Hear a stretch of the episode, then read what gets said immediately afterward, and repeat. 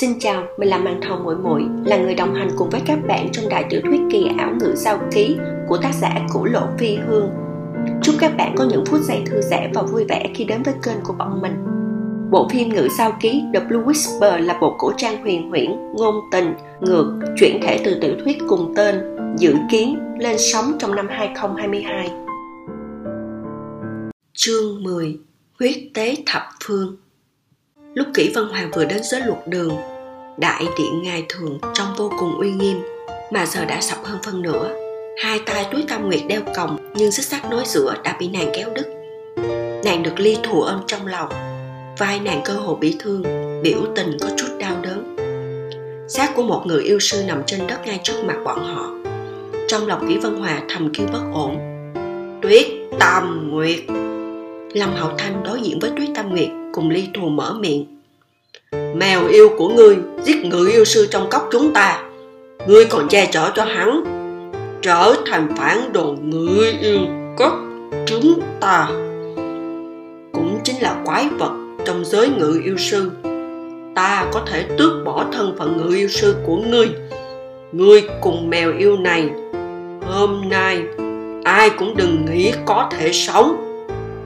Lâm Hậu Thanh cầm kiếm chỉ vào Tuyết Tâm Nguyệt. Đây là cơ hội cuối cùng ta cho ngươi. À! Tuyết Tâm Nguyệt cười lạnh một tiếng. Cơ hội này ta không cần. Tuyết Tâm Nguyệt mặc dù đã suy yếu, nhưng lời này của nàng vô cùng rõ ràng. Đáy mắt nàng chợt lạnh, không hề có ý định rút lui. Ly Thù nhìn Tuyết Tâm Nguyệt, bàn tay đang ôm vai nàng. Lâm Hậu Thanh dứt lời, nhếch môi cười. Hắn rất thích câu nói này của Tuyết Tâm Nguyệt. Hắn có thể trực tiếp trừ khử trợ thủ của Kỷ Vân Hòa rồi. Được, ngươi không thể trách ta không nể tình đồng môn thiếu cốc chủ. Kỷ Vân Hòa nhìn thấy Lâm Hậu Thanh muốn động thủ, liền cao giọng gọi hắn. Thấy mắt nàng đang đến gần, ánh mắt hắn khẽ trầm.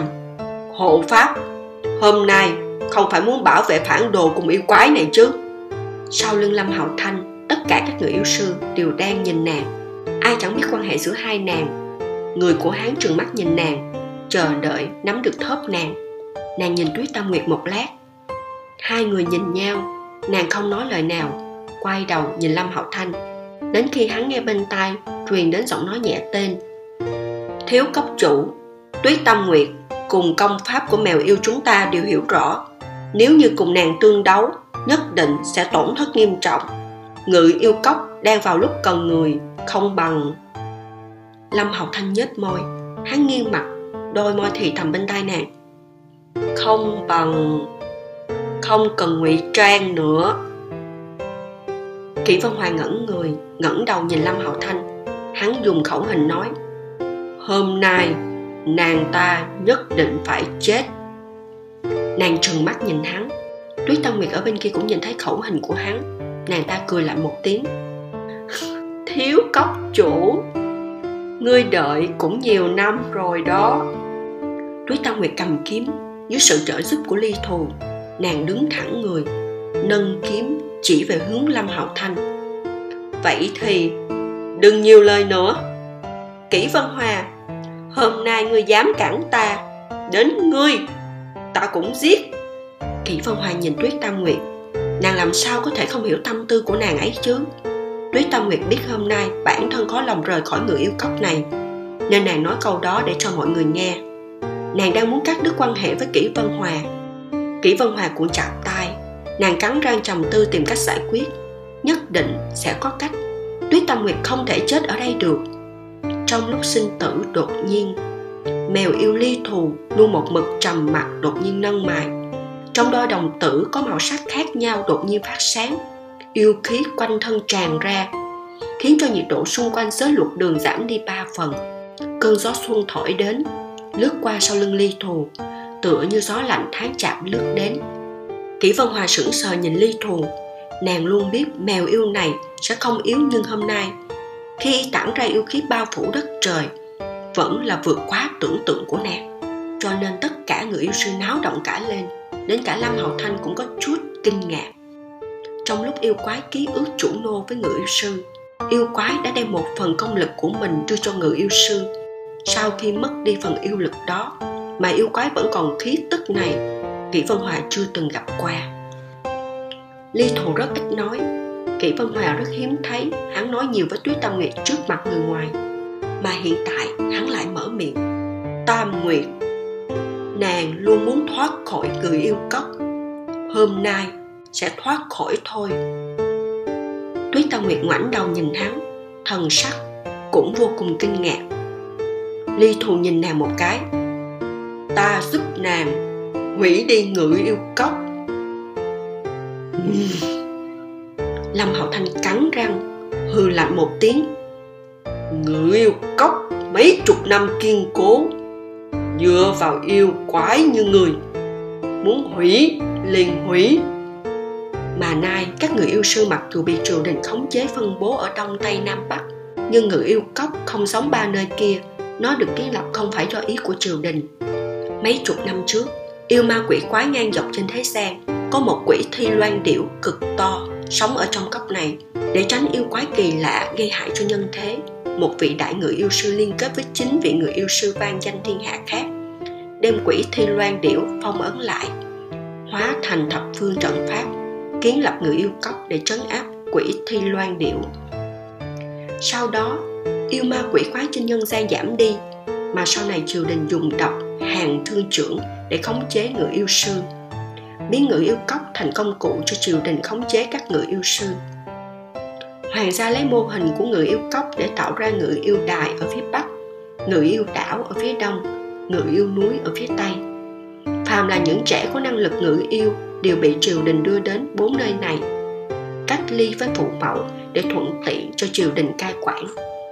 Cho đến hôm nay, cô hồ không còn ai nhớ được ban đầu ngự yêu cốc làm sao xuất hiện. Mọi người chỉ biết bốn nơi này là ngục giam ngự yêu sư. Trong miệng Lâm Hậu Thanh, ngự yêu cốc kiên cố mấy chục năm, mà thập phương trận trong truyền thuyết kia chính là trận pháp áp chế yêu khí của các yêu quái khi tiến vào trong cốc. Cả ngự yêu cốc được ví như chiếc lồng giam bị đại quốc sư giám đầy phù chú. Yêu quái vào cốc sẽ chịu sự trói buộc. Vì vậy nên khi ở trong ngự yêu cốc nhìn thấy yêu lực của Ly Thù hôm nay, mọi người không thể không bị chấn kinh. Ngày kia, người cá ở trong ngục công kích ra một sát chiêu khiến Kỷ Vân Hòa cảm khái y là hồn của biển cả. Mà hôm nay, mèo yêu Ly Thù này không để nàng suy tư nhiều. Yêu khí toàn thân Ly Thù càng lúc càng mãnh liệt, gió lạnh như lưỡi dao cắt ngang qua bên tai các ngự yêu sư. Những ngự yêu sư có tu vi kém đã bị trận gió này cứa nát da thịt, toàn thân chảy máu không ngừng. Các ngự yêu sư sau lưng Kỷ Vân Hòa không ngừng rên thảm thiết. Ánh mắt Lâm Hậu Thanh chợt rét, không do dự nữa, cánh tay cử động, pháp lực rót vào trong kiếm, hung hăng chém về phía hướng Ly Thù. Kiếm khí hóa thành lưỡi đao, xé rách hàng phong, trực tiếp chém đến Ly Thù. Tuyết Tâm Nguyệt kinh ngạc, muốn nâng kiếm đỡ nhưng bị Ly Thù giữ lại. Chỉ từ xa thấy hắn, tựa như đỉnh núi bất động, nhưng kiếm khí sắc bén ấy chém đến trước mặt hắn giống như đụng phải một bức tường vô hình. Chỉ nghe một tiếng oanh, kiếm khí vỡ nát, khí tức tan đi, quét ngang qua người yêu cốc, khiến cho khắp nơi đổ nát, hoa cỏ cây cối đều bị hủy hoại. Kỷ Vân Hòa lần nữa kinh ngạc, không phải là vì Ly Thù mà là vì Lâm Hậu Thanh. Thiếu cốc chủ này khi nào mà công pháp đã tu luyện cao thâm như vậy? Ly Thù, ngươi muốn làm gì? Tuyết Tâm Nguyệt ngẩng đầu hỏi Ly Thù. Hắn không đáp câu hỏi của nàng, trầm mặc một lúc, sau đó nói hai chữ: xin lỗi. Tuyết Tâm Nguyệt ngẩn người, yêu khí trong tay Ly Thù hóa thành lưỡi dao, đột ngột đâm vào lồng ngực mình. Trong lúc mọi người run sợ, hắn rút tay ra, máu hắn từ lồng ngực tuôn ra. Hắn đẩy Tuyết Tâm Nguyệt ra, dùng máu làm mực, dùng ngón tay làm bút, vẽ huyết trận dưới đất. Toàn thân yêu khí chuyển động ngược lại, từ vô hình hóa thành màu đỏ. Trong sắc máu, y phục hắn tung bay, tóc hắn mặc cho yêu khí thổi bay toán loạn. Quỷ thi loan điểu, ta lấy thân ta, huyết tế thập phương, hỗ trợ người phá trận. Tất cả mọi người nghe thấy lời này đều đại kinh thất sắc. Mèo yêu Ly Thù này cư nhiên dùng mạng của chính mình để tái trận, muốn đánh thức quỷ thi loan điểu. Ly Thù! Giọng của Tuyết Tâm Nguyệt bây giờ cơ hồ không còn cách nào truyền vào trong tay hắn nữa.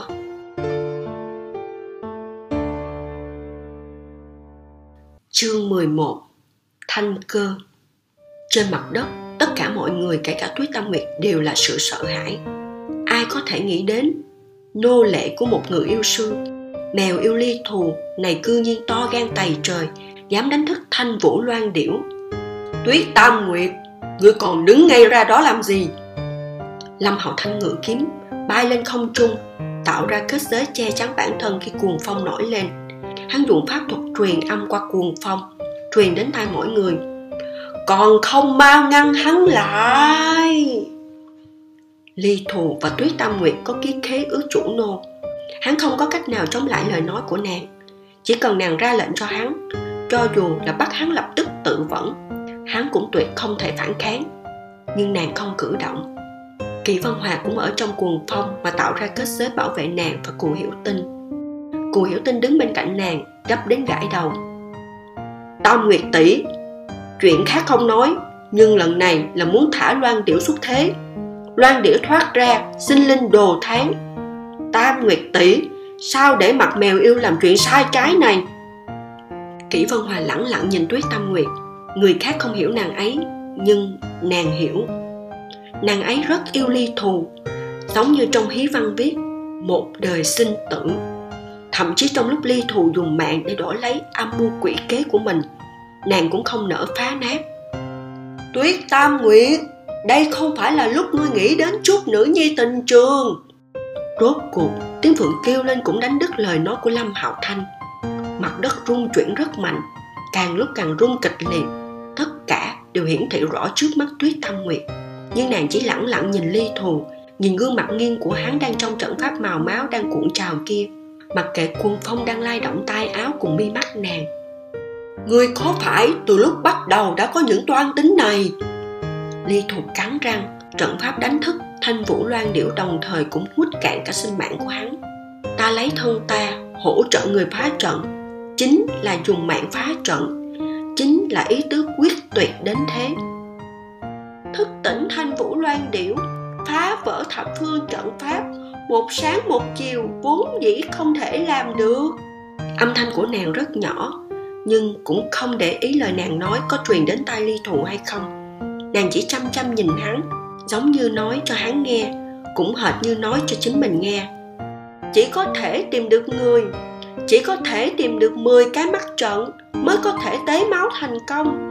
Ly Thù, ngươi trong ngự yêu cốc tìm mười cái mắt trận hết bao nhiêu thời gian? Chỉ vì thả nàng ta ra, ngươi đến mạng cũng không cần rồi, cũng không cần ta rồi. Đôi mắt Ly Thù đỏ tựa máu, giống như căn bản không nghe được lời nàng nói. Tại sao vậy? Giống như cả lời chất vấn của Tuyết Tâm Nguyệt, lúc này trên trời lại vang lên một tiếng phượng kêu, mặt đất kịch liệt nứt ra làm đôi. Nhất thời không khí ngưng trệ, hệt như trong mộng cảnh. Trước mắt Kỷ Vân Hòa chỉ thấy một chiếc lông vũ màu xanh khẽ lướt qua, màu lông xanh biếc tựa như trời cao luyện thành. Oanh một tiếng động cực lớn vang lên, Thanh Vũ Loan Điểu phá đất thoát ra. Loan Điểu dương cánh, đôi cánh tựa mây bay vọt lên cao. Nhất thời cuồng phong nổi lên, cả khoảng trời đảo loạn. Thảo mộc trong người yêu cốc bị bẻ gãy, núi đá vỡ vụn, bóng tối ngưng tụ lại che phủ đỉnh đầu của mọi người trong người yêu cốc. Thanh vũ che lấp ánh sáng, toàn bộ người yêu cốc bị bóng của Thanh Vũ Loan Điểu bao phủ. Đột nhiên bóng tối tan đi, lộ ra ánh sáng xanh trong trói rực, sáng hơn cả ánh sáng mặt trời. Kỷ Vân Hòa cũng không nhịn được dùng tay che lấp ánh sáng. Sau khi ánh sáng tản ra, giữa ánh mặt trời, một nữ tử áo xanh tóc dài đang bay tán loạn trong không trung. Thân hình của nữ tử thước tha mà dung mạo cư nhiên giống Tuyết Tâm Nguyệt đến bảy phần. Đột nhiên Kỷ Vân Hòa chợt nhớ đến câu Tuyết Tâm Nguyệt từng nói, tháp tự cố nhân quy. Hóa ra là có ý tứ này. Hóa ra đây chính là một cảnh kháp tự cố nhân quy. Trong lúc tất cả mọi người đều tập trung vào Thanh Vũ Loan Điểu, chỉ mỗi mình Kỷ Vân Hòa nhìn Tuyết Tâm Nguyệt đang đứng. Trận pháp của Ly Thù nhạt dần, sinh mạng của hắn cũng như vậy. Hắn lẳng lặng quỳ trên đất, ngẩng đầu nhìn mặt trời chói chang, cũng giống như đang nhìn tín ngưỡng của bản thân. Hắn nhếch môi cười, không giống như sinh mệnh đang điêu tàn, mà tựa như nắng ấm tháng hai, khiến cho băng tuyết tan chảy, hoa xuân nở rộ. Tuyết Tâm Nguyệt ở sau lưng hắn cũng đưa mắt nhìn ánh sáng ấy, nhưng trên mặt nàng không còn chút huyết sắc, cả gương mặt trắng bệch sau khoảng mơ hồ. Loan điểu vừa xuất thế, nhân lúc còn suy nhược, giết! Lâm Hậu Thanh căn bản không thèm tìm hiểu rắc rối tình thù giữa ba người họ. Hắn giơ kiếm lên, ra lệnh mọi người lập tức thanh tĩnh lại, ngự kiếm ở giữa không trung tụ thành một trận pháp màu vàng. Trận pháp giống như một lồng giam hình tròn mà Thanh Vũ Loan Điểu bị nhốt ngay giữa tâm. Các cự yêu sư trong trận pháp không ngừng đọc chú ngữ, khiến ánh sáng vàng rực lên. À! Nữ tử áo xanh khẽ nhếch môi, tà tà cười, không nói lời nào, chỉ nâng tay chỉ về một hướng. Một tiếng thanh thúy vang lên, trận pháp được hơn trăm người yêu sư ở không trung kết thành bị phá vỡ. Tất cả những người ấy không chết cũng bị thương, tựa như bụi trần bị thổi một cái sẽ bay tán loạn. Ai? Bây giờ ngự yêu sư cư nhiên lại dùng loại trận pháp thấp kén này để khống chế ta. Nàng ta từ không trung đáp xuống, chân vừa chạm đất, một cơn gió nổi lên cuốn bay tất cả bụi bặm. Nàng từng bước, từng bước đi đến bên Ly Thù. Dung mạo bảy phần tương tự với Tuyết Tâm Nguyệt, nhưng bước đi thướt tha ma mị hơn nàng ấy nhiều. Ly Thù, bọn họ không phải điên rồi chứ? Ly Thù nhìn nàng ta, muốn mở miệng nói chuyện nhưng lập tức phun ra một bún máu xuống đất. Nàng ta ngẩn người, bước đi nhanh đến bên hắn, tựa như một cơn gió dừng trước mặt hắn. Tiểu Ly Thù. Nàng khẽ vuốt gương mặt hắn. Tuyết Tâm Nguyệt nhìn họ, hai yêu quái quen biết đã lâu, giống như cố nhân cách biệt nhiều năm gặp nhau trong truyện. Người lấy mạng cứu ta. Tuyết Tâm Nguyệt nhìn bọn họ, giống như nhìn thấy câu chuyện trong hí văn. Ly Thù đột nhiên vươn tay bắt lấy Tuyết Tâm Nguyệt, trong lúc nàng không kịp phòng bị, bị kéo vào câu chuyện kia. Hắn kéo nàng đến bên cạnh, mà động tác này giống như lấy đi toàn bộ sức lực của hắn. Hắn thở hơn nửa ngày, ho ra rất nhiều máu, rốt cuộc nói ra một câu: Thanh Cơ, đem nàng đi. Thanh Cơ nhìn Tuyết Tâm Nguyệt một cái, nhất thời ngẩn người. Tuyết Tâm Nguyệt đột nhiên cười lên. Ly Thù, ngươi khiến ta hệt như một trò cười. Ly Thù không nói, trầm mặt nhìn Tuyết Tâm Nguyệt. Huyết sắc trên mặt hắn hoàn toàn rút đi. Hắn không khống chế được thân thể, chậm chậm ngửa ra sau. Xin lỗi. Chỉ có hai chữ này, cũng không giải thích nhiều. Mèo yêu ngã ngửa trên đất, dần dần hóa thành tro bụi. Thanh Cơ khẽ hét lên. Nàng ta có chút tiếc nuối. Cảm ơn ngươi liều mạng cứu ta. Thân thể yêu quái chết đi sẽ hóa thành tro bụi, càng cường đại càng sẽ vô hình, không lưu lại chút dấu vết nào. Tuyết Tâm Nguyệt nhìn thân thể đang chậm chậm hóa thành tro bụi của Ly Thù, hô hấp giống như cùng hắn ngừng lại. Thanh Cơ khoát tay áo, bụi trần bay lên trời, biến mất không chút dấu vết. Nhưng có một hai hạt bụi rơi trên mặt Tuyết Tâm Nguyệt, tựa như sót lại chút hơi ấm, có thể thiêu đốt lòng người đến đau đớn. Thân thể Tuyết Tâm Nguyệt khẽ run. Thanh Cơ bắt lấy tay nàng.